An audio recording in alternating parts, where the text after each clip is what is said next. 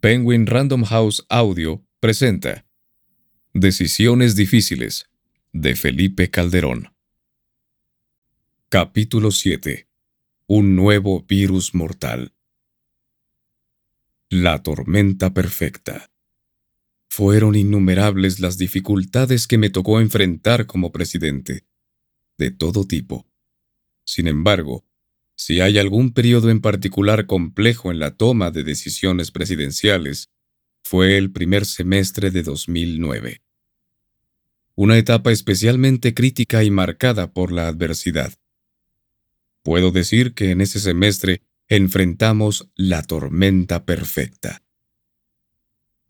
Una serie de circunstancias de seguridad, económicas, presupuestales y de salud cada una de las cuales hubiera sido suficiente para descarrilar un gobierno más débil o un país más pequeño. Por fortuna, pudimos salir adelante, aunque con muchas dificultades. Cierto, la mayor fuente de incertidumbre y de tensión provenía siempre de los temas de seguridad. Ahí se generaban las peores noticias, los sobresaltos. En ese frente, en el de la violencia e inseguridad, estaban en curso dos de las confrontaciones más virulentas de los años recientes, la registrada entre el grupo criminal dirigido por los hermanos Beltrán Leiva contra el cártel del Pacífico encabezado por el Chapo Guzmán y la de este mismo contra el cártel de Juárez de Vicente Carrillo. Eso derivaría en una terrible disputa por Ciudad Juárez, con increíble crecimiento en el número de homicidios y criminalidad de lo que me ocuparé más adelante. En el plano económico, México enfrentaba el terrible impacto de la peor crisis económica mundial de que se tuviera memoria desde la famosa crisis de 1929. Se dice fácil, definitivamente no lo fue. El epicentro de esta descomunal crisis financiera era Estados Unidos, cuya repercusión más sensible para la economía real fue la devastadora contracción del consumo de los hogares en Estados Unidos.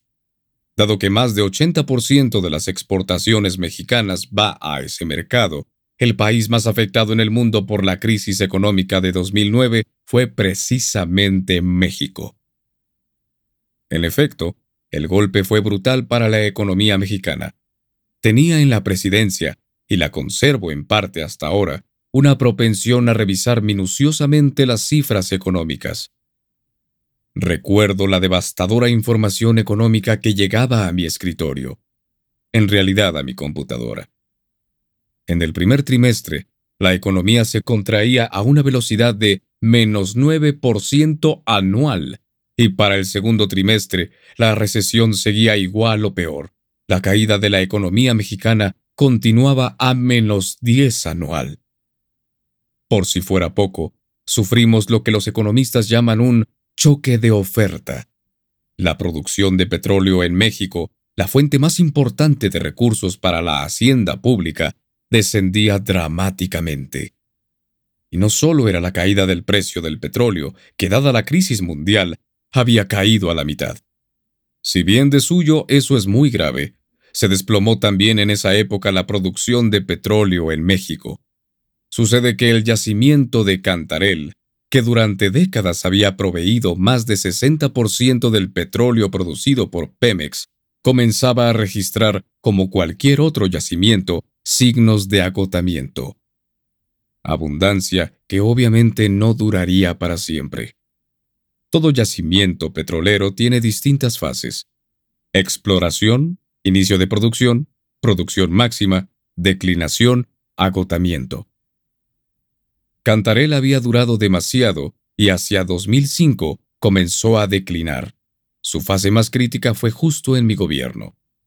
Si calculamos el precio del barril de petróleo promedio de 2008, la sola declinación de Cantarel implicó para las finanzas públicas una pérdida de 21 mil millones de dólares.